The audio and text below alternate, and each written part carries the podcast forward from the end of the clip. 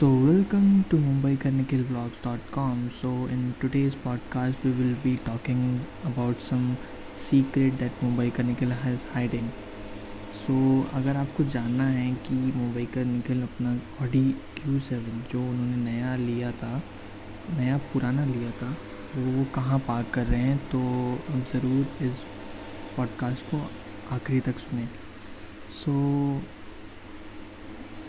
जैसे कि सब आप जान रहे हैं कि मुंबई का निकल अभी अपने पैसों से ऑडी क्यू सेवन ली है, जो कि एक सेकेंड हैंड गाड़ी है, ज़्यादा चली नहीं है तो वो लिया था।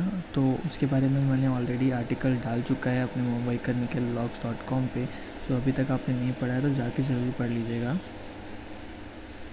तो बात ये थी कि वो गोवा जाने से पहले भी वो पार्क किए थे अपने कहीं सीक्रेट प्लेस पे जो कि किसी को उन्होंने बताया नहीं था। और वो अपने घर पे नहीं रख रहे थे क्योंकि बहुत लोग वहाँ पे आते जाते रहते हैं तो मे बी नई गाड़ी तो उतना रिस्क नहीं ले सकते। सो so, वो हमको वो प्लेस बता नहीं रहते सो so, अब बात आती है कि वो प्लेस है कौन सा? ये तब तो पता चल गया कि उन्होंने कहीं तो कहीं पार्क कर रहे हैं पर क्या कहाँ प्लेस कर रहे हैं? सो so, देखो ये दो गेस एक तरीके से एक एजम्पन्स हैं, जो कि सही हो सकते हैं। और आज के व्लॉग अगर आपने नहीं देखा है तो उसमें भी हमने थोड़े बहुत हिंट दिए हैं। तो ये दो जगह हो सकते हैं जहाँ पे वो अपनी कार को पार्क कर रहे हैं। ठीक है? सो सबसे पहले तो मुझे लगा था कि वो शैन श्रेष्ठा के घर के पार्किंग पे पार्क कर रहे हैं, क्योंकि वहाँ वो सिक्योर सिक्योर रहेगा।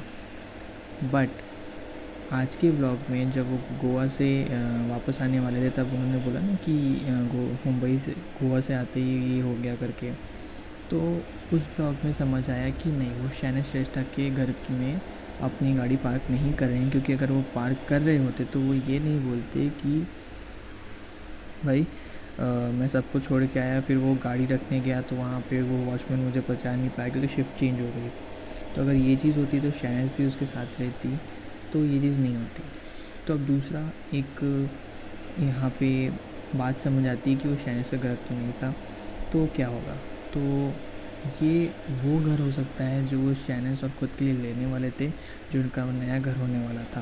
क्योंकि वो और इस ब्लॉग में उन्होंने बोला कि वो बात चल रही ऑलमोस्ट फाइनल हो चुका है। तो ये वाला जो घर है, वो उनका ही हो सकता है। ठीक है? क्योंकि वो अभी तक फाइनलाइज शायद नहीं हुआ है बट जहाँ तक मुंबई का निकल ने पहले बोला था कि मैं सबसे पहले घर लूँगा, फिर कार लूँगा तो ये फाइनलाइज हो चुका है। मे भी शायद कुछ काम हो रहे होंगे, कुछ पेपर्स रेडी हो रहे होंगे। दस वाई वहाँ पे वो पार्किंग पे रख रहे हैं, क्योंकि कोई भी किसी के बिल्डिंग पे ऐसे पार्किंग पे नहीं रख सकता अपनी गाड़ी। तो जब तक वो वहाँ पे फ्लैट नहीं ले लेते या घर नहीं ले लेते, तब तक वो वहाँ पे पार्किंग पे नहीं रख सकते। तो इसका मतलब आप ये जान लीजिए कि आने वाले व्लॉग्स में मुंबई का निकल का घर भी रिवील होने वाला है। और वो पार्किंग भी उनके खुद के घर की ही है। सो so, ये जहाँ तक मैंने एनालाइज़ किया। ये इसके होने के चांसेस 80 परसेंट है और 20 परसेंट नहीं भी हो सकते हैं। सो so, आप क्या सोचते हैं?